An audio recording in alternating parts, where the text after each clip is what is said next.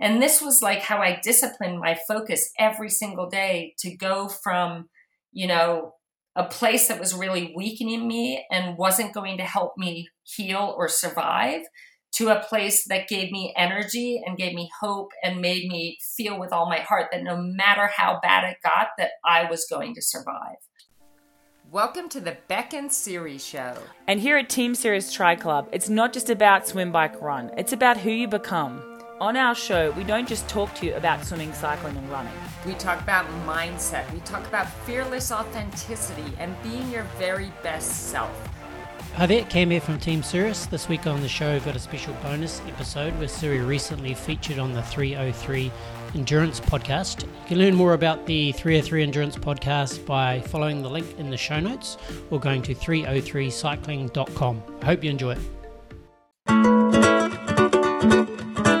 Welcome, everybody, to your 303 Endurance Podcast. Aloha, everybody, get ready for your 303 Endurance Podcast. Welcome to episode 249 of the 303 Endurance Podcast. You're listening to your weekly connection to coaches, experts, and pro athletes help you reach your endurance goals. We're your hosts, Coach Rich Soares and 303 Chief Bill Plock. Thanks for joining us for another week of endurance interviews and discussion. We are catching up with Siri Lindley after three years to talk about some of the advice that she's been sharing with her clients during this COVID experience. And in the UCAN coaches panel a few weeks ago, Siri shared some great advice on how to reframe this as an opportunity. She has amazing courage and leadership, and she's really someone that people can relate to. We hope that you enjoyed this interview we've got coming up with, with her in just a few minutes. She's really inspirational and wise. Bill, how are you doing this morning? I'm good. I'm on a I'm going on another road trip, so I can't wait. Going to the Black Hills. And as a matter of fact, I am going to go to the Wildlife Loop Triathlon. I'll be there tonight, and the race is tomorrow. It's in Custer, South Dakota. Well, that's awesome. Have a blast. I know. I should have just signed up, but I'm such a wimp. I'm so I'm so afraid to do a triathlon. I got to get over this. Um, but it's a uh, it's an Olympic and a half distance, and Kirsten Smith is actually going to do it, coincidentally. So I'm excited to do it because they advertised with us a couple years ago, and uh, it'll be kind of fun to roll the the media trailer in and stand on the top and take pictures and act like we're kind of a big deal, you know. Well, All these people have never seen us, so that'd be kind of fun. so you're driving? Yeah, it's not that Oh, far. wow. How long is it going to take? It's a six. It's a six hour drive, so it's not. Oh, that's not bad at all. Okay. Yeah. Well, awesome. Yep. How are you? Well, very cool. I'm doing great. I am excited to do the show with you. We've got a lot to talk about. Uh, today's show is sponsored by Venga. Thanks to Venga for sponsoring today's show, of course. It's a premium CBD that will improve your athletic performance by helping reduce inflammation and anxiety. Venga CBD products are different. They are made here in Colorado with the highest quality hemp, and they are THC free. Venga has a no risk 60 day money back guarantee, and it's easy to order online and have it delivered directly to your door. And uh, Bill, I have just put in a new order because I was running out. So I gotta still. I gotta get mine in. I keep walking around on these creaky knees, thinking this could go away if I would just get my damn order in. So I, I Just gotta make it your- happen. do you have any anything left of the um, of the balm? I do, and I've been using that, and I do think that helps actually. I'm I'm sorry. That is really a great product. Folks, get 30% off of your first order using the promo code 303 podcast or subscribe and save 15% on future orders. Just go to vengacbd.com. All right. Hey, folks, in today's show, we've got feature interview with Siri Lindley. Uh, we've got what's new in the 303, a few things there. Lookout Mountain Tribe. We've got the Last Call Tribe. We've got uh, some discussion around that. We've got some endurance news. We've got a tour update. We've got an Alistair Brownlee win and a really kind of gracious act uh, that he did. Talk about all that coming up. First, our interview is sponsored by UCAN. Bill, I get the UCAN newsletter and the blog, and this week it was titled UCAN for Daily Nutrition. And I fell into a total black hole with some recipes. Oh yeah, You want to hear a couple? yeah. They're pretty good. Okay. I got a banana bread flavored smoothie, Oh, eight ounces of your preferred milk, two scoops of UCAN uh, protein cookies and cream, a half a banana, a teaspoon of cinnamon, a half a cup of sweetened Greek yogurt, and a handful of ice in a blender. Hmm. Sounds pretty yummy, doesn't it? Oh.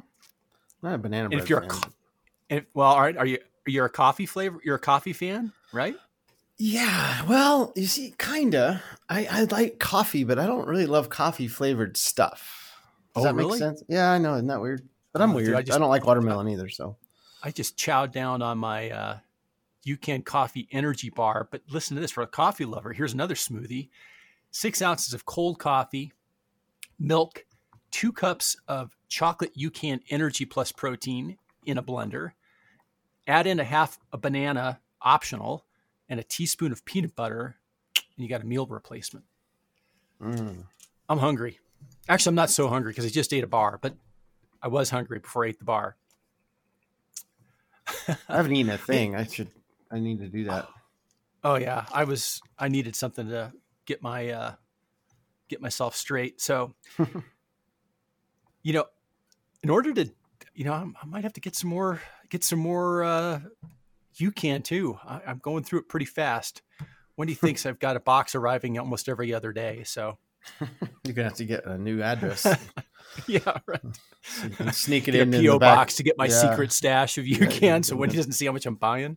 Why, why do you keep Uh, carrying that big briefcase around these days? Oh, that's just. uh, Folks, use the code E MHE2020 uh, for 15% off at generationucan.com or try the UCAN starter pack for uh, 50% off, limit one. Links right here in the show notes. Let's talk about Siri Lindley. We shared a teaser interview with her a few weeks ago, and it was from an interview that we bit, did back in 2017. Now, we were a relatively new podcast back then, and we were really honored to have a you know kind of World Cup Series winner and you know a Hall of Famer, you know, on our show. That was pretty cool. Well, this interview that we are doing, we just recorded, and a lot has happened since um, our original interview with Siri. She has overcome the greatest challenge uh, of her life in a battle with leukemia, and her beautiful victory that you're about to hear about. Um, and Bill, on that note, did you know that Siri is Scandinavian a Scandinavian female name for beautiful victory? so, huh? I didn't know. It's that. a s- it's a it's a form of Sigrid, an old Norse of old Norse origin, and it literally means beautiful victory. So I thought Hmm. this would be a great name for our show and our like it. interview with Siri Lindley. I like it. Let's get into the interview right now with Siri Lindley. All right, as you heard in our lead up, we have ITU Hall of Famer and coach Siri Lindley with us to talk about a number of topics. I, you know, a couple weeks ago, uh, a few weeks ago, I saw uh, a coaches panel that you were on, Siri, where you were giving out some great advice for athletes during COVID. We also want to talk to you about your recovery from leukemia. And I want to talk a little bit about your book, Surfacing. We've got a bunch of other topics we'll probably get into. Um, but first, how are you doing? I am I am alive, Rich. so I'm I'm doing great. You know, I um I'm alive and I've been given this miraculous gift of life. I'm cancer free. I'm six months post uh, my bone marrow transplant. And um, it's been the hardest thing I've ever been through in my life. Um, it literally brought me to my knees. Um, but I'm alive and and I like I said I'm cancer free and that is the most incredible gift in the whole wide world. So now it's about getting stronger every day, getting healthier every day, and um, getting back to living life to the fullest and and being able to do this hopefully for the next 50 years. Um, but thank you for asking. I feel so incredibly blessed to be here uh, to have the opportunity to share my story and to share my heart. And um, yeah, it's just a pleasure to be here. So thank you. Oh, well, we are so glad that you are here with us, and we are so glad that you're doing well, cons- everything considered. And um, and uh, I think that our audience will uh, will be inspired by hopefully what they hear today. So With all that said, um, we have this uh, little get to know you game that we like to do at the beginning of some of our interviews, and we like to do it with you. It's called Two Truths and a Lie. And what we'll do is we'll ask you for three statements about yourself, and two of them two of them are truths that you know, and one of them is a lie that you know. But, but we're going to try to guess which is which and just have a little fun. Whenever you're ready, I think we're ready. Okay, I'm going to try and be creative here. Uh, first statement I love animals so much that if I'm driving down the road and there's a dead animal in the road, I will stop the car and pull them to the side of the road so that uh, their soul doesn't get stomped on by a car. Okay. Number two, um, when I was in fourth grade, I had no friends at all. Uh, number three, um, I played the drums in a rock band called Albatross when I was 12 years old. Bill. oh man, let's see. This might be the you might have done the best job yet, Siri. Usually, I'm I'm pretty good at picking these out, but you, um, you are. I'm gonna say that your. I think your lie is the last one, the drums.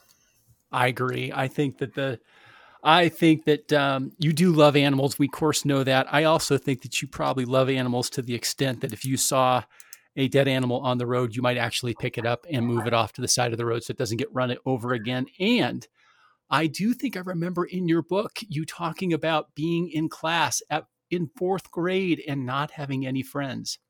So I am I'm going to conclude that the uh, you're not a drum player. Okay, you guys, I've totally messed up the game though because all three were true. I don't know what I did, Well, that's a- but I, That I that even makes it better. but so- my little rock band guys, we were so bad. So um, yeah, I, it, it's kind of a lie because I was convincing myself we had this amazing rock band, and we did, and it was called Albatross, but we were not good. So maybe that's the lie, I guess. All right. Okay. So there, you're you're average. You weren't great. What, tell tell us, is it really true that you have actually pulled over to move a dead animal off the road? And when was the last time you did that? Oh my god, like all the time. I'll you can ask Mirinda Carfrae. We were doing one of our last hard long runs going into the Ironman World Championships last year. And um, we're going along 36, Highway 36, and she's in the hardest part of her run. And I'm on my bike, but there's a dead deer in the middle of the road. And I was like, oh my God, I'm sorry, I cannot leave the deer there. So as she's running hard, she sees me ride my bike up really quickly ahead, and I'm pulling this deer across to the side of the road and trying to like pray and give it this beautiful burial. And she was just like, oh my God, my coach is insane. um, but yeah, so this this happens quite a bit. Um, and uh, my wife laughs about it, although she helps me. She usually will like, you know, help me pull the animal to the side. It's it's sad, it's horrifying, but yes, that's true, and it happens all the time. So, so the story when you go to the ER with the the herniated disc, I was I just had to pull that deer off the side of Highway 36. I just had to do it. Yeah, that's right. That's Wow. right. God bless you. That's thank you for the chuckle. That was a great way to start.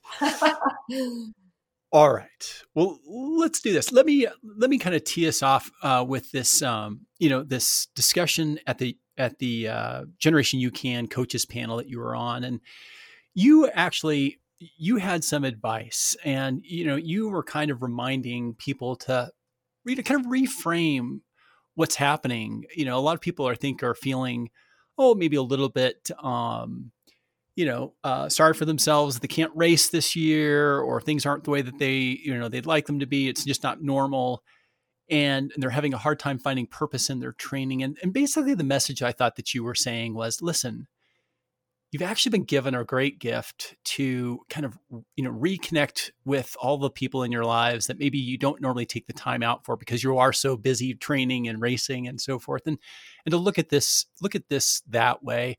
I, I was hoping if you could, you know, maybe clarify what what you were saying, or just kind of, you know, um, just tell us kind of what's what's the message that you're that you're feeling that you're trying to get out there to folks? Well, that's a great question. And it has been a really difficult time. I mean, this has turned everyone's lives upside down. But for me, I think about how, you know, one of the most common complaints we hear is people saying, I just don't have time. I don't have time to work on my marriage. I don't have time to spend with my kids. I don't have time to, you know, clean up my house or clean up my office. I don't have time to run a business.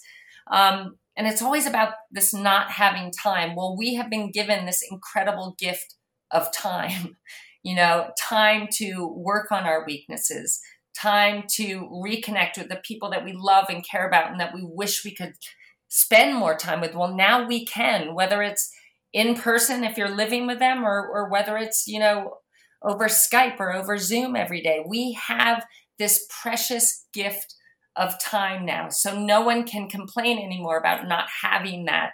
And so for me, I see it as the perfect opportunity to build upon your relationships or nourish those important relationships in your life. Um, do, you know, start doing things that will help you become a better triathlete, whether that's, you know, more stretching, more functional training or mobility work or meditation, you know, working on your mindset. Um, start preparing you know for what comes next if you're a professional athlete or put more time into your business or more time. There's so much time now where we can truly make our weaknesses strengths and and become a more well-rounded human and and take the lessons that we learn now that will help us be an even better athlete with a much more fulfilled life because we have everything in balance. Um, so for me, I reframe everything. You know, when I went through leukemia, I had to reframe what was happening to me. If I had focused on why is this happening to me? Oh my God, why me? This is so terrible. Life is horrible. That wasn't going to help me heal. That wasn't going to see me triumph in the end. So instead, I said, okay, this is happening because there are things I need to learn through this that are going to make me even stronger and and one of those things was learning how to receive you know i've always been a giver i just want to give give give and I've, i really had a difficult time receiving and you know cancer brings you to your knees. You know i reached a point where i had to be taken care of. Like i had to receive the love of my wife and my mom and my friends. And and in doing that i truly realized just how much they they loved me. And in learning how to receive going through this process, I am able to now give so much more because I'm taking in that energy and I'm able to give that much more in return. So I reframe this whole um, situation as number one, I'm learning how to receive, which is going to allow me to give so much more when I'm healthy and strong again.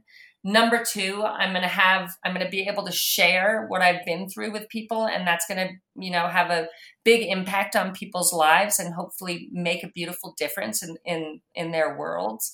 Um, so when we reframe, it empowers us. When we reframe, it energizes us. And, you know, this is a perfect time for all my athletes, I see it, to work on their weaknesses to um, all those things that they maybe were feeling bad about because they never had time for their family. They're they're now taking that time, and those that look at it that way also will feel so much happier during this time and so much more efficient and you know hopefully won't hit the kind of depression that a lot of people have um, because they're just thinking of it as lost time and not being able to do what they love. I hope that helps. I'm sorry that was a little long oh, it's great. I hope that helped. What I mean, you've got both pro pro athletes that you coach and you've got age group athletes that you coach. Is that message nuanced a little bit, or or you know, is there a difference in terms of how your professional athletes are receiving that message, or versus your age groupers? I mean, given that you know it's their career and yeah, there's definitely a lot more stress for the pro athletes because you know this is how they make a living. Um, but I've always felt that that with professional triathlon, like nobody really teaches you what comes next and what to do when your career is over. And a lot of people, I think, struggle um, when they retire from racing and they don't really know what to do with their life. So I kind of explain to my pros, like, okay, you're not making money now. We're going to find other ways. Like, let's, what else are you interested in? What else can we create now that can help bring in, you know, a little bit of extra money, but also could be something that, you know, 10 years down the line could be something that you truly transition into and can be really passionate about. So it's kind of, you know, getting them thinking about the far future, but also, you know, instead of focusing on the problem, I'm not racing, I'm not making money, you know, what am I going to do? We're, I'm trying to provide them with every possible solution and focus on the solutions rather than the problem. And again, that empowers them, it energizes them. And in my mind, as their coach, I'm thinking this is going to really help them when it is time to transition, you know, five, ten years down the line, where they could have something already set up that they can get involved in and, and make a living from. So, so during this time, you know, I think triathlon for age groupers particularly, but hopefully pros too, is about finding joy and, and being happy and doing something you love. And, um, and obviously you love coaching, you love competing. What have you found during some of this time of not only going through your, your cancer, but also COVID that maybe brought you a lot of joy that you are surprised about? Oh, well, I thought I enjoyed life before. You know, I thought I would feel such gratitude in every moment just for every experience I had or everything I was able to do. But that gratitude is just, you know, magnifying, magnified times a million. Um, you know, just feeling so grateful to be alive. And, and it, it means that you just appreciate every breath you take. Um, but during this time, you know, something that everyone can relate to um, having this extra time and and being forced in a way to be at home i think we're all really starting to appreciate more what we are able to do when we don't have to be stuck at home. We're appreciating more the life that we had before this. And now what we have the opportunity for is when this is all over we have the opportunity to not just get back to that life but to make it even better than it was before because we're going to appreciate it so much more.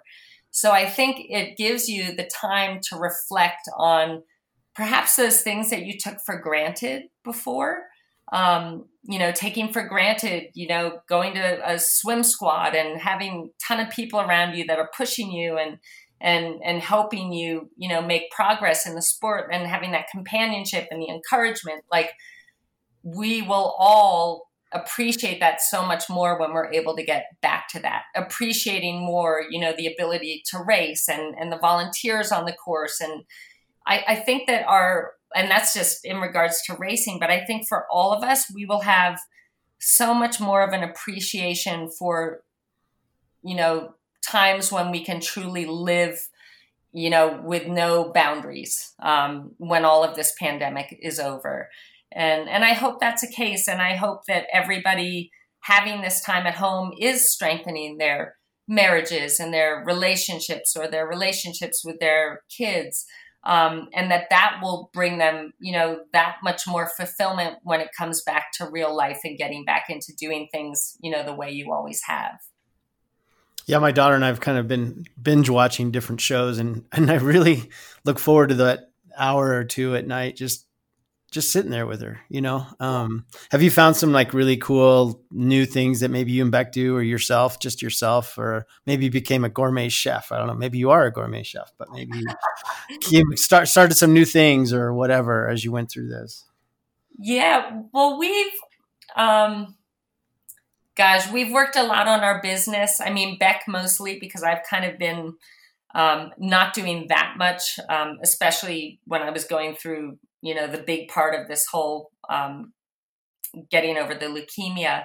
Um, but just that time together, like you're saying, Bill, you know, that time just binge watching together on the couch and really appreciating, you know, those moments of just being together and not having anywhere else to be, not rushing somewhere else, you know, um, before all of this happened, I was traveling all the time. I do a lot of public speaking, and and I was traveling probably three days out of every week, and then coaching. You know, when I'm home, and you know, we didn't get a lot of the, that quiet time, just hanging out. We hang out with our horses. Uh, we run a rescue ranch. We've got 25 horses here on the property and they've helped me heal. And I'll just go out there in the pasture and, you know, pat all the horses and, you know, feed them carrots. And so it's just really getting comfortable. And I think this is hard for a lot of people, but getting comfortable with not doing much at all getting comfortable. I don't know if you guys can do this, just getting comfortable going and sitting outside on a bench and, you know, looking at the birds flying or, or um, just sitting there and thinking. Um, there's great peacefulness in that and, and it's really rejuvenating. And that's something I've had to do a lot of while I've been recovering, but I found it's just an incredible time to just think and appreciate and kind of look around at all the grace around us and, and that kind of I'll call it mindfulness, I think is really not only healing, but strengthening and, and gives you that much more energy for everything else in your life. You were speaking a few minutes ago about, you know, needing needing help during your leukemia treatment you know that you just couldn't do it all on your own um, and that was kind of a new experience for you and as you were describing that I, I have to tell you one of the things that jumped into my mind was this part in your book surfacing where you were talking about you had moved to Colorado, you were doing you were just starting to do some real serious training and your coach at the time yoli um, had your group doing your very first ride up toward, and it started snowing and the way that you described it in the in the book is that you know everybody else jumped in the van to get warm but you kept going.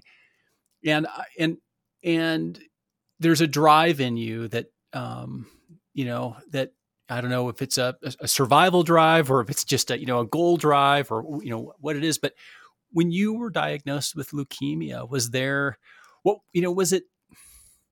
What was your reaction? Was it I'm going to beat this thing right from the beginning, or was it you know? I mean, what was the reaction? Oh wow. Um, nothing quite like that moment when you hear those words and uh, it I, I was in shock. I was terrified. I was devastated. My wife was listening to what the doctor was saying and she was just in floods of tears. And, and i looked in her eyes and, and i just had never felt such love for her and such love from her in that moment. And in that moment in feeling that intensity of love i said to myself like this is not my time to go this is not my time to go. I said, I, I am going to survive. And I'm not just going to survive, but I am going to thrive. And I made that decision. And I think this is so incredibly powerful. Now, now I was not in, in good shape. You know, um, I think my chances of survival were like less than 10%. But there was no part of me that was going to give into that. I am not a statistic. You know, I'm Siri Lindley and I've proven, you know, when I was 23 years old and I fell in love with triathlon, I had no idea how to swim. But I set the goal that I wanted to be the best in the world one day. Like that was ridiculous. People laughed at me. They thought I was an idiot. And I was horrible. I came in near dead last in my first in my first race. But 8 years later I became the world champion and I needed in that moment to remember that that I am not a statistic.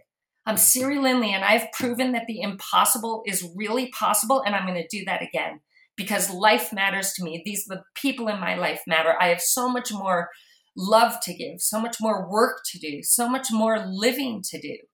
And when you make that decision, and and any, you know, I hear from so many people that are being faced with with a diagnosis and it's just my god my heart just just breaks for them in that moment. But i say to them you have to make the decision right now that you are going to survive period.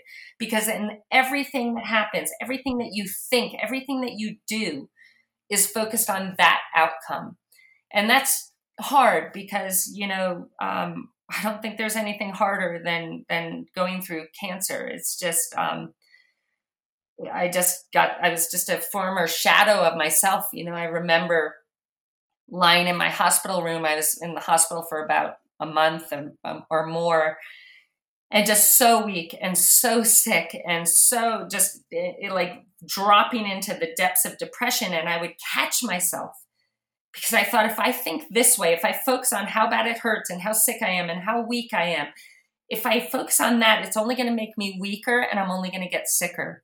And so I would turn my my focus from from how bad I felt to how grateful I was to look over and see my adorable mom who slept on that uncomfortable couch in the hospital room for 30 nights, you know, to be by my side, and my amazing wife who came every single day and sat with me. You know, I, I turned it to gratitude. Gratitude was my bridge from complete like depression and helplessness to hopefulness.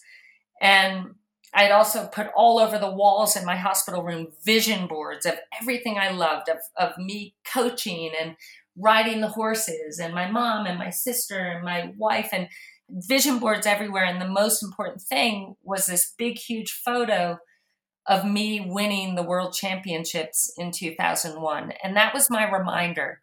That was like, remember who you are. You did something that seemed absolutely impossible and you can do that again.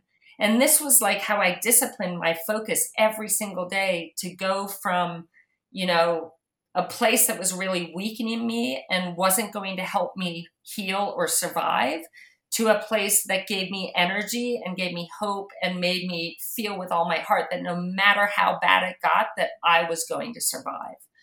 I don't even know what your question was, and I apologize. I don't know how I got off on that, but hopefully you're okay with it. Well, well, it's great because what I was, what I, I guess the question I was really asking is, do you think the the wire your wiring that makes you made you a world champion the wiring that knows how to visualize an outcome and knows how to focus on an outcome and knows how to align everything in their, you know, to align everything to achieve that outcome in athletics, did you draw on those same, you know, strengths and ideas and concepts in a fight for your life? One million percent. One million percent. Every day I felt so grateful for my entire experience through this sport because it does it gives me that discipline. And and in this respect it wasn't disciplining myself to go out training. It was disciplining my thought process and my focus. Um, it was using that grit. And you know there'd be days that were awful but you know you you you fall down you get back up again you dust yourself off you get back at it. You know you you keep believing that you're going to be making progress every single aspect of being an athlete in the sport of triathlon um, came to use to help me beat this cancer. And that's huge. And that's something, you know, I don't think there's any more powerful experience uh, than sport as far as um, not only kind of allowing you to discover what you're really made of, but teaching you the tools that you need to overcome any difficulty in your life. So let let's pretend that I I have a hundred kids. Let's say they're ten year old kids, and they wanted me to get a guest speaker, and I thought, oh, Siri would be a great guest speaker, and I was to introduce you. Would you rather be introduced as Siri Lindley, world champion triathlete, or Siri Lindley, world champion survivor? world champion survivor for sure. Um, yeah, absolutely. And truly, the the grit, the relentlessness, um, the focus I had to wanting to leave no stone unturned. You know, I had a routine I did every single day to help me be as strong as I could for my treatments and to help me heal after the bone marrow transplant. Like all of that discipline, the tools, the strategies came from being an athlete. But in the end, like this was my most beautiful triumph. You know, this was truly that race that um, was so overwhelming to know that okay, I'm at the start line of of of this race, this getting through leukemia and surviving it. Scariest thing in the whole wide world, and um, to get through it and to be where I am today is absolutely, like I said, my greatest triumph and and something um, that required every ounce of my heart, my soul, my spirit. It required me to to become more of who I am. It required everything of me, um, and therefore was, I believe, way more difficult than even becoming a world champion. I worked harder to live than I even did to become a world champion in the sport. Hmm. Do you? Huh. Wow, that's powerful. Um, do you? Do you?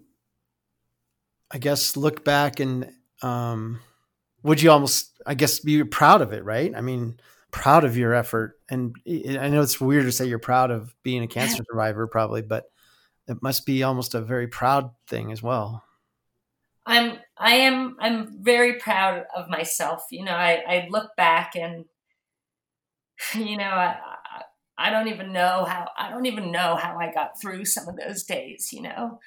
Um it was just so hard. Um so I am I'm like super proud of myself uh for being where I am today cuz it was hard. It's really hard. Yeah. We appreciate you being so vulnerable with us today and um, and sharing this. I'm gonna uh, shift gears on us a little bit, and um, I want to talk about your book, Surfacing, if we can, for just a minute. I, I want to first tell you that um, I love that uh, with the I'm, I'm I do audiobooks uh, more often than I read text uh, textbooks, but um, and I really do appreciate that you did this in your own voice. It made a big difference, especially knowing you. I, if I had to hear your book in another person's voice, I think I wouldn't have been able to handle it. uh, so it was great to hear that. I, I wanted to just there were a couple of things, and I, will be honest, I haven't finished it yet. Um, but I, there are a few things in there that I thought really pieced some things together for me, and I'm just going to pick out a couple of fun ones, and I hope we can have fun with this. So I learned for the first time that the person who I think advised you to become a pro triathlete was Karen Smyers. Yes. Oh my and, god. And, yeah. and and, so uh, the, there's two things about that that I thought were really cool. First of all, that you you weren't sure that you wanted to go pro yet. You wanted to win nationals um, outright before you would uh, declare yourself going pro. And Karen you just were talking to her the day before Worlds, as I understand it, and and she advised you to go pro. Would you tell us like why she advised you to go pro, and kind of how you were receiving that? And then um, uh, the other thing that I thought was really funny was that she happened to have a beer in her hand when you were talking to her, which is Karen Smyers, you know, the, the beer before the race. So, um, but yeah, talk about that inter- interaction with Karen Smyers and kind of what she meant to you at the time. Oh, she was my idol. And actually, this all happened after the race. It was the okay. World Championships, and um, she had won Kona that year, and then she won the short course world championship. She was just, she was always my idol. I just thought she seemed like such a nice person and such an incredible athlete. And I went out to the beach after the race and and saw her, and she was there drinking a beer. And I thought, oh my God, there's Karen Smyers. And she was so nice. She came right up to me and was like, How'd your race go? And I said, Oh, you know, I came, this is, I, I can't believe I was like sad with third at a world championship. Like that was like a- amazing. But I said to her, Oh, well, I came in third, you know, which is great. But I told myself that, you know, I can't turn pro until I win an age group world championship. And she's like, That's ridiculous. You came in third. You know, that's so great. She said, If you really want to reach the next level, turn pro now, and that will stretch you. That will force you to get better. That is what you need to reach that next level. And literally, all I needed was to hear those words because I probably would have kept trying for years. You know, it's hard to win an age group national or world championship. That's like huge. Um, so I took her advice and and I decided to turn pro and um, thank God I did because it really did push me to a whole new level. And she was right with that. But you know, those words coming from your absolute hero and idol, you know, that's pretty powerful. So I wasn't about to go against what she was advising. The um, the other part of your story, I'm, I know I'm jumping around here from a chronological perspective a little bit, going going further back in time, but you had um, you had uh, been a spin instructor at Rally Sport, and um, there was also uh, a time when you were um, getting instructed by Jane Scott at Boulder Aquatic Masters. And um, I thought that was interesting because we actually just interviewed uh, his sister, his brother, or her brother Dave yesterday. Um, but she gave you a small wooden horse at some point, as I remember from the book. Yes. Talk about what that token meant to you, and do you still have it today? I still have it today. And, and what's crazy is that was at a time when I wasn't even really into horses at all.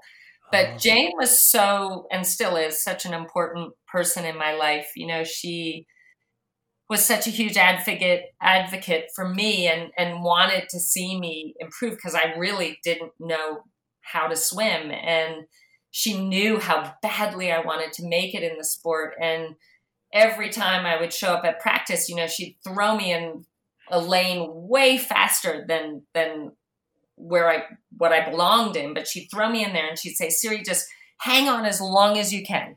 And then when you can't hang on any longer, just pull to the side, get out of everyone's way, and then try again. And that's kind of how she got me improving my swim. She was just incredible. She was such a great uh, coach for me in swimming, and and she became a really good friend. And she also knew that I had a lot of anxiety around the swim in races. Obviously, you know, when you're not a swimmer, it's it's it provokes anxiety on race day. And she gave me that horse. You know, she said it was a good luck charm. She'd gotten it somewhere really special, and I brought it everywhere with me. It was in my transition area at every race. You know, I'd hold on to it before the race, and it calmed me, and it kind of just reminded me of what I had inside of me and reminded me to be brave, to be courageous, and to just do the best that I could. Um, so that was amazing. It meant the absolute world to me, and and it's especially, you know, kind of symbolic because of what I do now with horses in my life, which I'm sure we'll talk about later. But um, it's crazy that she gave me a horse and not like a fish, you know, when it had to do with swimming. But um, it meant the world to me, and so did she. She's just such a tremendous influence in my life, and um, really helped me. Basically, taught me how to swim, which I'm forever grateful for.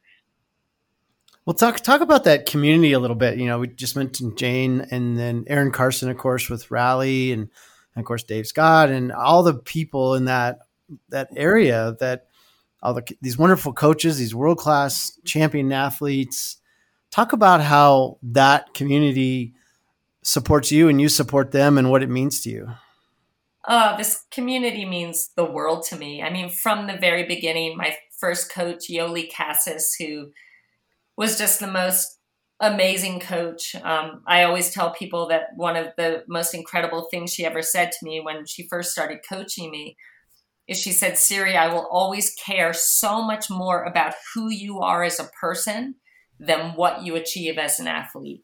And that really, you know, stuck with me. It was all about, you know, being the best person I could be. Um, it didn't matter if I was winning races. It was about being a good person first and then going out and being the best athlete you could be. But Yoli Cassis as my coach and Jane Scott and Dave Scott was always around and giving incredible advice and such a, a great support. All the other athletes, you know, at that time we had so many um, we had like Greg Welch training here and um, Mike Pigg, and Scott Tinley. And, you know, there was uh, just so many incredible athletes. Sue Latshaw, there was a, a, great community and they all were just so accepting. You know, everybody was really trying to just push each other to be that much better. Um, rally sport, you know, thank God for rally sport and Erin Carson. They gave me a job and, you know, I was a struggling pro. I wasn't making any money. And um, I'll never forget, I was working at rally sport. I was a spin instructor. And then I also was making, I, I worked at the deli. So I'd make sandwiches and coffee and, you know, lunch for everybody. And I'll never forget one night I I had no food at home because I just I was spending my money trying to get to races and all of this and I got caught taking bagels from the closet and putting them in my backpack for dinner and Erin Carson she was so sweet I was so embarrassed I was like I just don't have any food at home and I you know I, I just wanted to bring this home for dinner. And she's like, Siri, don't worry. Look, we want to help you. And she was always just so supportive and so, you know, that's something that's like the most humiliating thing in the world. You know, I'm stealing bagels from, you know, the deli where where I work because I can't afford food. And she made me feel okay about it. And she, you know, gave me love instead of, you know, firing me. And I'm so grateful for that. So this community, it's incredible. It's a, a, a tight knit community where everybody really cares about one another. And I think that, you know, that's such a gift for someone just uh, beginning in the sport, you know, to have that kind of not just people to model that are amazing, um, but and people to learn from, but also people to you know support and encourage you as well. So, is this community? How have you transitioned from a people community to a horse community? How's that transition gone? And the kinds of people you've met in that horse community that are probably completely different.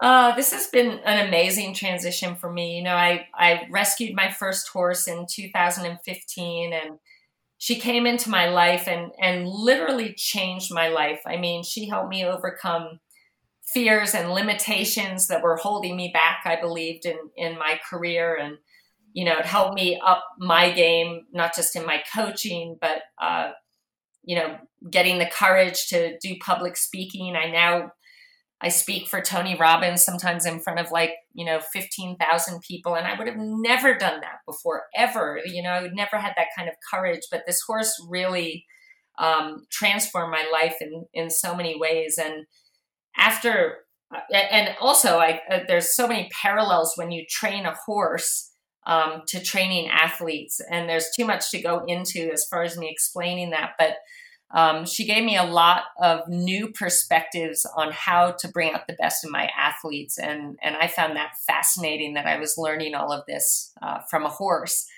Um, basically, what happened is uh, I watched. Uh, one day I thought, what am I saying? Why did I have to rescue this horse? What am I rescuing her from? And I got online on Google and searched something like, you know, rescuing horses. Why? And this video came up of um, horses being slaughtered for human consumption. And it is the most brutal, horrific, horrible thing I've ever seen in my life. I literally, I'm not being dramatic, but I fell to the ground in, in floods of tears. My wife came running up the steps and thought somebody had died. I pointed at the screen and she saw the video and we knew our lives were never going to be the same again because we just couldn't bear to see the brutality that was happening to these beautiful animals that you know had already in one short year you know changed our lives. So we quickly developed our nonprofit believe ranch and rescue and saved we've saved 116 horses um, in the past three years. And we're we formed another second nonprofit called horses in our hands that is working so incredibly hard to pass the safe act uh, in Congress, which would ban the slaughter of horses. Um, so all of this has happened, but you know we've been doing all of this along with our coaching and everything else we do, and and I think it's actually brought even more fuel to our coaching because we realize that when we have success coaching, that will bring us a little bit more financial freedom to save more horses and ban the slaughter of horses, basically. So um, it's been really powerful. I can't say that we're involved in a big community, like a horse community, um, but the horses have become our community and they've added so much to our lives. You know, yes, we're rescuing them, but in so many ways, they're rescuing us as well. And we run equine therapy programs here, you know, anywhere from groups of cancer patients to um, people that have PTSD or anxiety or fear. We want to run a program I've been thinking about for retired athletes that are having a hard time with the transition. So I think these horses have only added to what we do with our athletes and with coaching and with the other aspects of our lives. And so we're so deeply grateful for their influence on us. And, and we hope to invite more people in so that they can discover the power of horses. um, and understand how these two things really are closely related triathlon and horses. I know that makes no sense at all. Um, but come and experience some time with us and, and you'll see how that works. What is it? Just a financial commitment to to save a horse? Oh my God. I mean, every basically every penny Bek and I make goes to the horses because we have 25 on our property right now, and every month it's uh, $5,000 to feed the herd. Um, to save a horse, um, normally it wouldn't cost that much, but we're we're going up against these kill buyers come to all the auctions where the horses are. People dump their horses at these auctions. Most of them are healthy and strong and in great shape. And the kill buyers have a quota each week to meet uh, to send these horses off to be slaughtered. So we'll bid on the horse, and the kill buyer just ups the bid, ups the bid, ups the bid until we just can't afford it anymore. Mm. So um, it's really sad because we're there to save these horses and to keep them from being slaughtered, but the kill buyers make it nearly impossible a lot of times. But for one cor- horse, just to get them off the lot um, is typically anywhere from a thousand to fifteen hundred dollars. Um, and then from there, you know, probably about five thousand dollars a year to care for that one animal. Um, but they're worth every penny. Like I said, they've just uh, changed our lives. They've truly helped me heal uh, from leukemia. I know they've been a huge part in my being cancer free today. Um, but yeah, it's it's a uh, you know we we love doing this. We're so passionate about it, but it definitely it's at a big cost. So we rely on our donors and I always say to Bek, I'm like, Bek, if we could just get like 20,000 people to donate $1 each, just $1 each, that would help us feed our herd for four months. And um, so we're trying to figure stuff like that out. Neither of us are good at asking for things. It's a little bit easier when you're asking for the horses. Um, but yeah, we're figuring that all out. Thank you for asking. Yeah, I, I, just wanted to bring some. Yeah, I don't think people understand at all. I, I didn't. So figured. Well, yeah, I mean, I think that I'd like to just follow it up with, you know, like someone's gonna be listening to this, and and you're gonna reach some people who you know are gonna be have have a little bit of compassion and a little bit of money, hopefully. What what can people do, and, and can you direct them on how they can help you? Oh, I mean, any help would be absolutely amazing. There, there are two ways to help. One, if you want to help with the horses that we have now and saving more horses, um, BelieveRanchAndRescue.org is our website, and we're on Instagram and Facebook.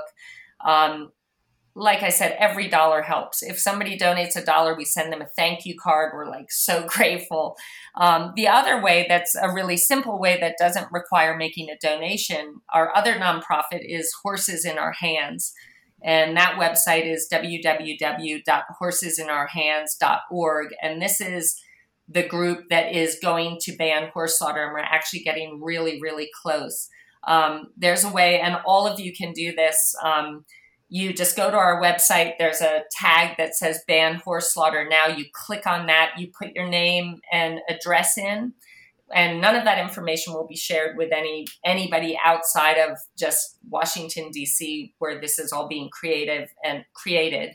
Um, and basically, what we do is we have a letter all set and by you submitting your name and pressing submit, we send a letter to your legislator, your local legislator, um, encouraging them to ban slaughter. And so far, we've had 50,000 letters sent, um, which is amazing. We're well known now on the Hill, and people know about horses in our hands and they know what we're doing. But uh, the more people sending letters, the more powerful a voice we have. And that takes one minute of your time, literally uh, to just go to the website, click that link, put your name in, and you will be a part of making history. We've been trying to pass this act for 19 years. Um, and we truly believe that in the next six months or a year that we're going to make it happen, um, which is pretty awesome. Wow. With your help, of course. yeah, of course. of course. Wow. Well, Siri, this has been um, a lot of fun catching up with you again. I, I, um, it, we will never let it go another three years before we do this again. I hope that you'll uh, come back uh, sooner than that. I'm sure that we will ask sooner than that. I, I, I do want to circle back on something that we were talking about at the beginning of the show. You said that a lot has changed since you wrote your book. Um, do you really? Are, do you think that you will write another book?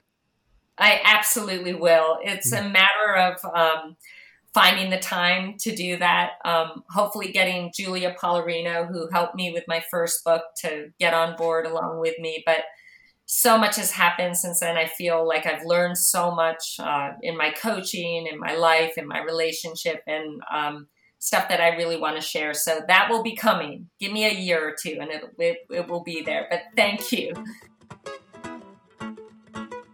Man, she's just so easy to talk to. Right. And she just makes you feel so good when you talk to her. There's always a, a little bit of a tear somewhere in there when you talk with her, right? Yeah. well, she just, you know, she's just, I don't know. She's one of those people that, you know, you're, you're comfortable, you, you just get really comfortable talking to. She just makes you comfortable talking to her. And I don't know. There's a reason why uh, she works. She speaks with Tony Robbins, right? I mean, she's very Right. yeah. I mean, how lucky how lucky were were we to be able to have some time with her, right? That's yeah, exactly. I feel so grateful for her time and and always feel better for having been with her. You know what I mean? Right. Yeah, she's Yeah, an energy richer for provider, not an energy distract detractor, right? right. And I really have got to introduce my daughter Morgan to Siri and Bek. She's such an animal lover. I told her about the about Siri pushing the dead deer off the road. Oh, God. and it's just so Morgan too. yeah, that's funny, huh? Well, and and folks, uh, really recommend you check out Siri's book, Surfacing. Uh, it's a, it's obviously a couple of years old now, but it really is a great book. Uh, recommend recommend you read it. There's a link here in the show notes. By the way, I'm really jealous how much you read. I just, I wish I did that. I, I know I can. I can read, believe it or not. Um, but I just, I'm so envious of how well you you make it happen. I, I know you listen to it sometimes too, but oh yeah, I- I that's the only to- way I can pull it off half the time. I need to get into some sort of habit of reading more. I feel like I'm just in this little rock of, and once in a while I'll poke my head out and read something, but I, I just need to get into that habit. Well, you're you're spending your time doing other things that I know. you information, right? I just wish I didn't have to sleep. You know what I mean? You're a talk. You like to talk to people. You're a good, you know. I do, but and that's a good way to learn too. But there's always that. Yeah. I used to read a lot. I wish I would get back into that habit. I just need to do that instead We're of watching. we'll have a book. stupid- We'll we'll start a book club. That's the trick. but those book clubs, they always turn into wine clubs. You know what I mean?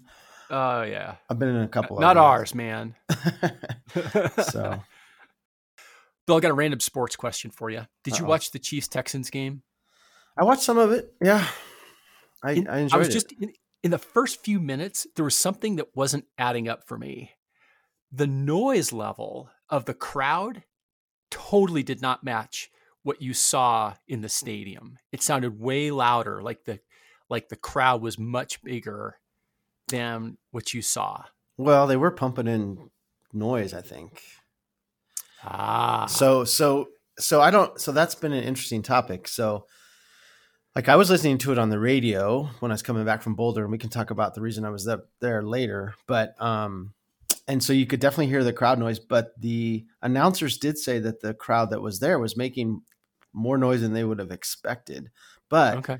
I do know that the NFL um, is allowing teams to pump in crowd noise, and there's certain requirements. They have so many decibels that they're allowed to pump in, and they're all supposed to use the same noise, if you will.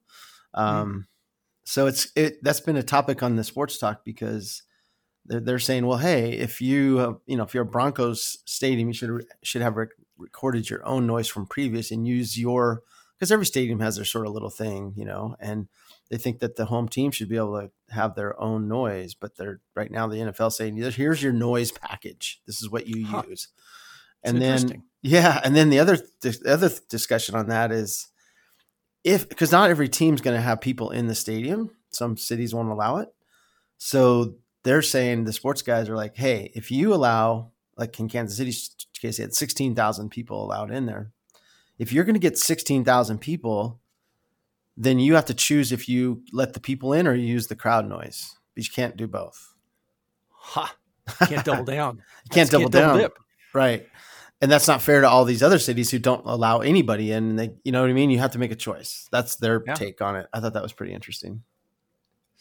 I also noticed you seem to uh, have some insight on this. I also saw that they have these proximity chips that they're required to wear.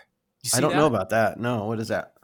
So all players, coaches, and staff are required to wear proximity chips to be able to accurately do contact tracing. They'll know who was Mm. within range of others and for how long. Like 24 7 before the game, all the week long, whatever? It sounded like it, Interesting. or or at least when you're in public or something. Interesting, huh? Yeah, well, so yeah, I had a question too. Like, why are the coaches wearing masks on the sidelines when the, presumably they've been around each other for all the last month and they're in their own little bubble? Yeah, I guess just in case they picked up something from I a kid who came back from school, right? You know, you still don't want to potentially. You still got to keep the I know it just seems weird though. down. Yeah, All these Yeah. players are running around without masks, and these coaches. yeah. I Well, just- it's tour, right? Tour's the same way. How so? right? All all staff, all staff, uh, fans, everybody. The the team has to wear masks. You know, that's what you see. Um, you know, the teams even in their cars, they're wearing masks, and um, Oh, sure. Yeah. but the but the player players in this case, the riders take off their masks just before they start, and then they put them on right after they finish. Even when they're on stage, they've got masks on. True. The award Yeah. ceremony. I mean, it's interesting. Yeah. Yeah. Yeah. Be careful kind out of- there in South Dakota. It's got the highest per capita rate, man. Seriously? Really? Oh boy. Yeah. I didn't know that. Be Oh, careful. Shit. All Folks, our news is sponsored by Buddy Insurance. Buddy Insurance is the kind of peace of mind you need as an active outdoor enthusiast. Buddy's mission is simple to help people fearlessly enjoy an active and outdoor lifestyle. You can get on demand accident insurance and make sure you have cash to pay your bills and fill in any gaps between you and your current insurance. Uh, go to buddyinsurance.com and create an account. There's no commitment and no charge to create one, but once you have it, it's really easy to just pick up your phone and, and in a couple of clicks, you've got coverage for the day. Check it out, buddyinsurance.com. All right, Bill, in endurance news, I got an update for you on the tour. So, uh, yesterday was stage 12. What a week. We've got that stage. Get out. This is a this is the longest stage of the tour. It was 217 kilometers or 125 miles. It's That's the day. longest stage. Yeah, that's a big day. It's the longest stage. I wonder how fa- how fast was the fastest person? Uh, you know, for yesterday's stage, I don't know exactly what his time was, but Primoz uh, Roglic is still in yellow. Uh, Marc Hirschi of Team Sunweb actually won stage 12 in a getaway. So he had a, you know, a rare solo getaway that worked. And, uh, and my buddy Sepp Kuss from Jumbo Visma is in 27th overall. This is the guy who's from uh, Durango Right. Yeah. I've been so excited about. So I'm glad to see that he's still killing it and crushing it. Did he go to there was- to Fort Lewis by chance? Do you know? Fort Lewis? Yeah. No, Durango. I know, but did he go to Fort Lewis? Oh, did he go to Fort Lewis? I don't know. That's a great question. I wonder. We got to do some research on Sepp Kuss. He Yeah. certainly has a Wikipedia page by now. But I mean, I'm wondering if Dave Hagen could introduce us. You know what I mean? Oh, yeah. I've got. I bet he, they've got to know each other. Yeah, yeah. Let's see if we can uh, get some information here on Sepp Kuss here real fast. He does have a Wikipedia page. Let's see what he what they say here about him. Sepp Kuss started out in mountain bike racing as a junior, and then he went to the University of Colorado in Boulder Ah, okay. and won two races at the Collegiate Mountain Bike Nationals in 2014 and 2015. Uh, Sepp began to race on the road, where he quickly found his footing. And at the end of 2015, Kuss won yet another collegiate mountain bike title. Yeah, man, this guy, he's a stud. Yeah, obviously. yeah, we, well, we'll have, I bet we could track him down through some contacts we both have. Okay. Yeah, we got to. That would be awesome. Uh, what? Oh, so the controversy. So last week I talked about the controversy of Julian Alaphilippe taking a bottle in an unauthorized zone right after the 20k mark, which, by the way, I also learned varies from stage to stage. The uh, the Oh. the referees can change where where that period is or where that spot is on any given stage. That that happened to be on that stage at the 20k mark. This week's controversy was in stage 11, so 2 days ago. It was a sprint finish, four rider photo finish and Peter Sagan kind of changed the direction of his line. He was Mm. he- and he kind of did a little bit of a headbutt to to kind of hold his hold his his line, but he kind of went out of his line. He came in second place, and I'm talking photo line, four wheels lined up on the finish. Hard to tell kind of who was Oh, wow. you know second, third, fourth. He was in second, but they yanked his second place from him. Um, and basically put him to the back of the pack for stage 11 because of that or stage yeah stage 11 because of that Hmm.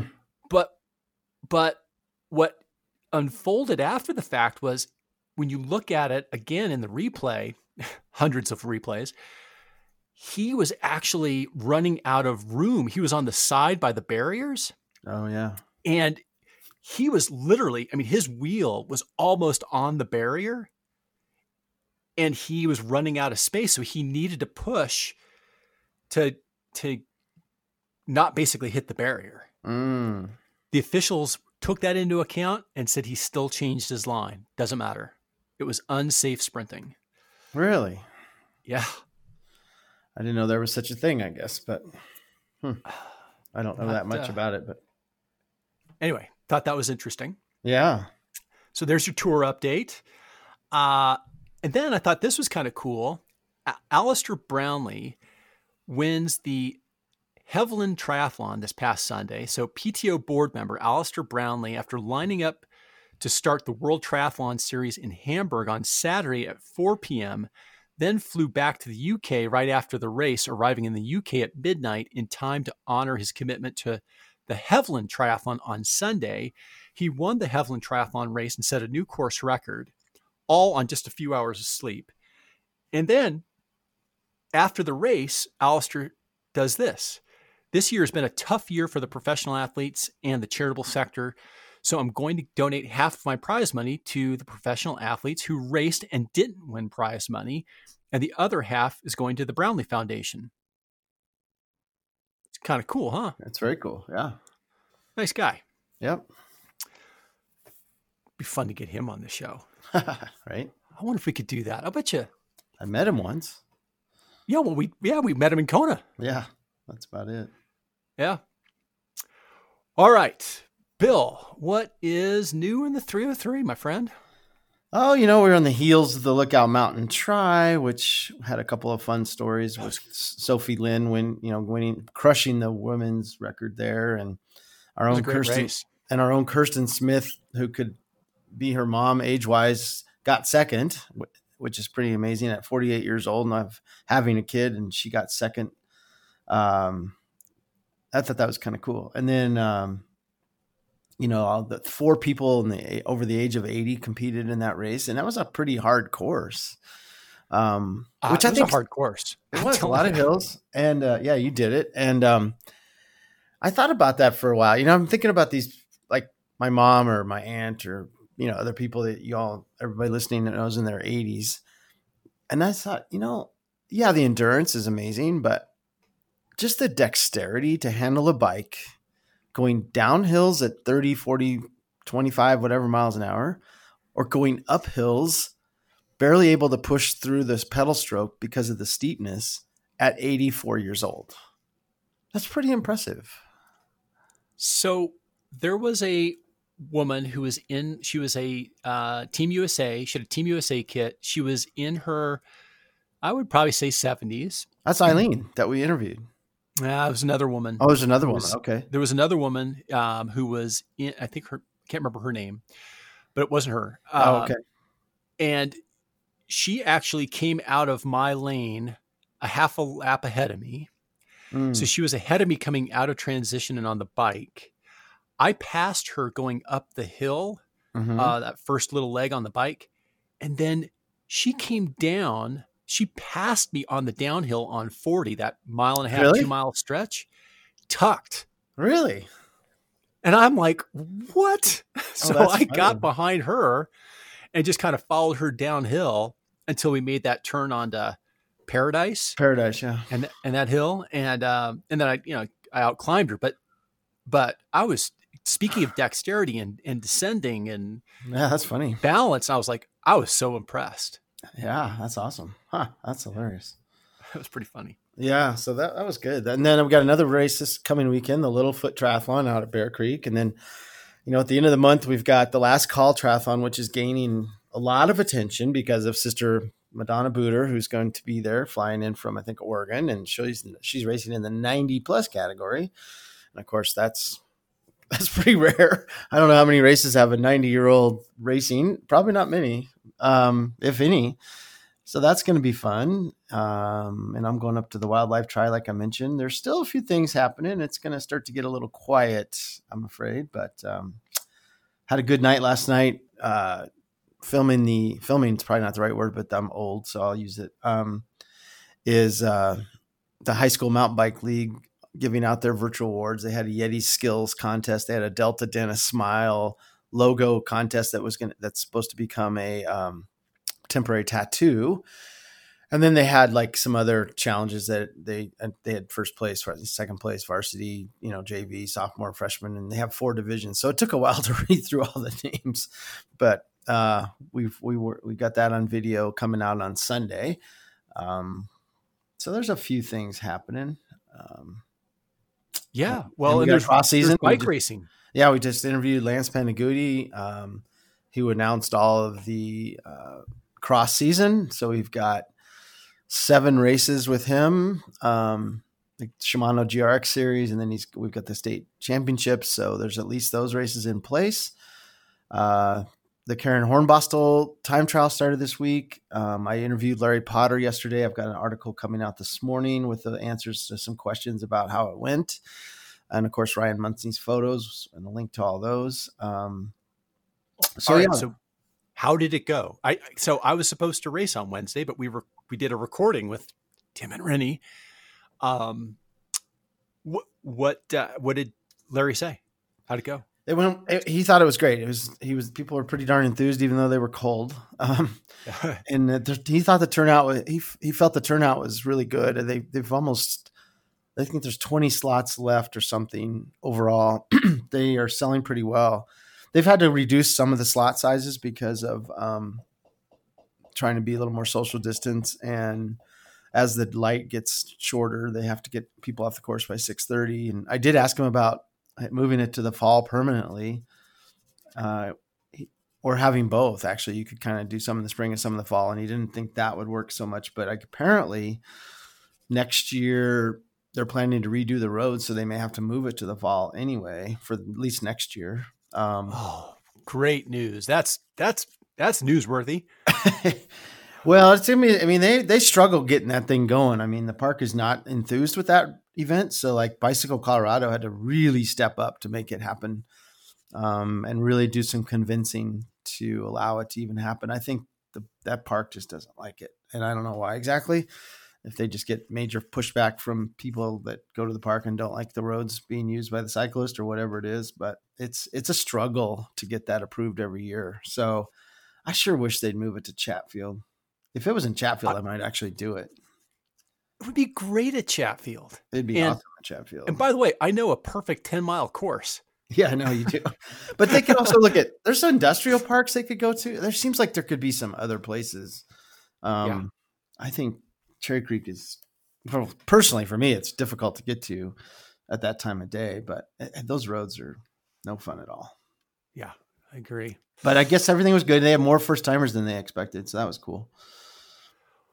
Well, hopefully the weather's a little better. Uh, I'm a fair weather racer, and 40 degrees it's just too cold for me. Right. Uh, what a crazy weather week we had. Jeez. Yeah, yeah, it was crazy. Well, cool. Well, that's a lot of stuff going on in the 303. Folks, our video of the week is we talked about, you know, Siri Lindley being a great motivational speaker. And I found a really great uh, video of her uh, on this topic of becoming a world champion. And I think it's inspirational. It's really just her on a stage. Um, Keppler, uh, it's a Keppler speaker, KepplerSpeakers.com video. Recommend you check it out. Uh, links here in the show notes. We've got some exciting interviews coming up. I teased a second ago. We've got Tim O'Donnell and Rinny joining us here for a, uh, a chat about one of a couple of their really big announcements. Uh, Rinny being uh, uh, added to the Aquasphere team, and their even bigger announcement that they are due to have another baby on December 31st. Yeah. New Year's Day. Or no, uh, New Year's Eve, they said, I think. So that's December 31st. Yeah. So that's pretty cool. We've got Amy Dixon, who is a visually impaired professional triathlete and a member of the USA Paratriathlon national team. Uh, she's the reigning aqua, aquathlon world champion and U.S. national champion triathlete and paracycling time trial national champion. She's ranked sixth in the world uh, in the Paralympic international rankings. We've got her coming up. And of course, you heard us talk about uh, some time that we're going to get with Sister Madonna Buder at the Last Call Triathlon. So lots of exciting stuff coming up. Thanks again for listening this week. Be sure to follow us on at 303 Endurance and at 303 Triathlon. And of course, please go to iTunes give us a rating and a comment. We'd appreciate it. Stay tuned, train informed, and enjoy the endurance journey. For your 303 Endurance Podcast.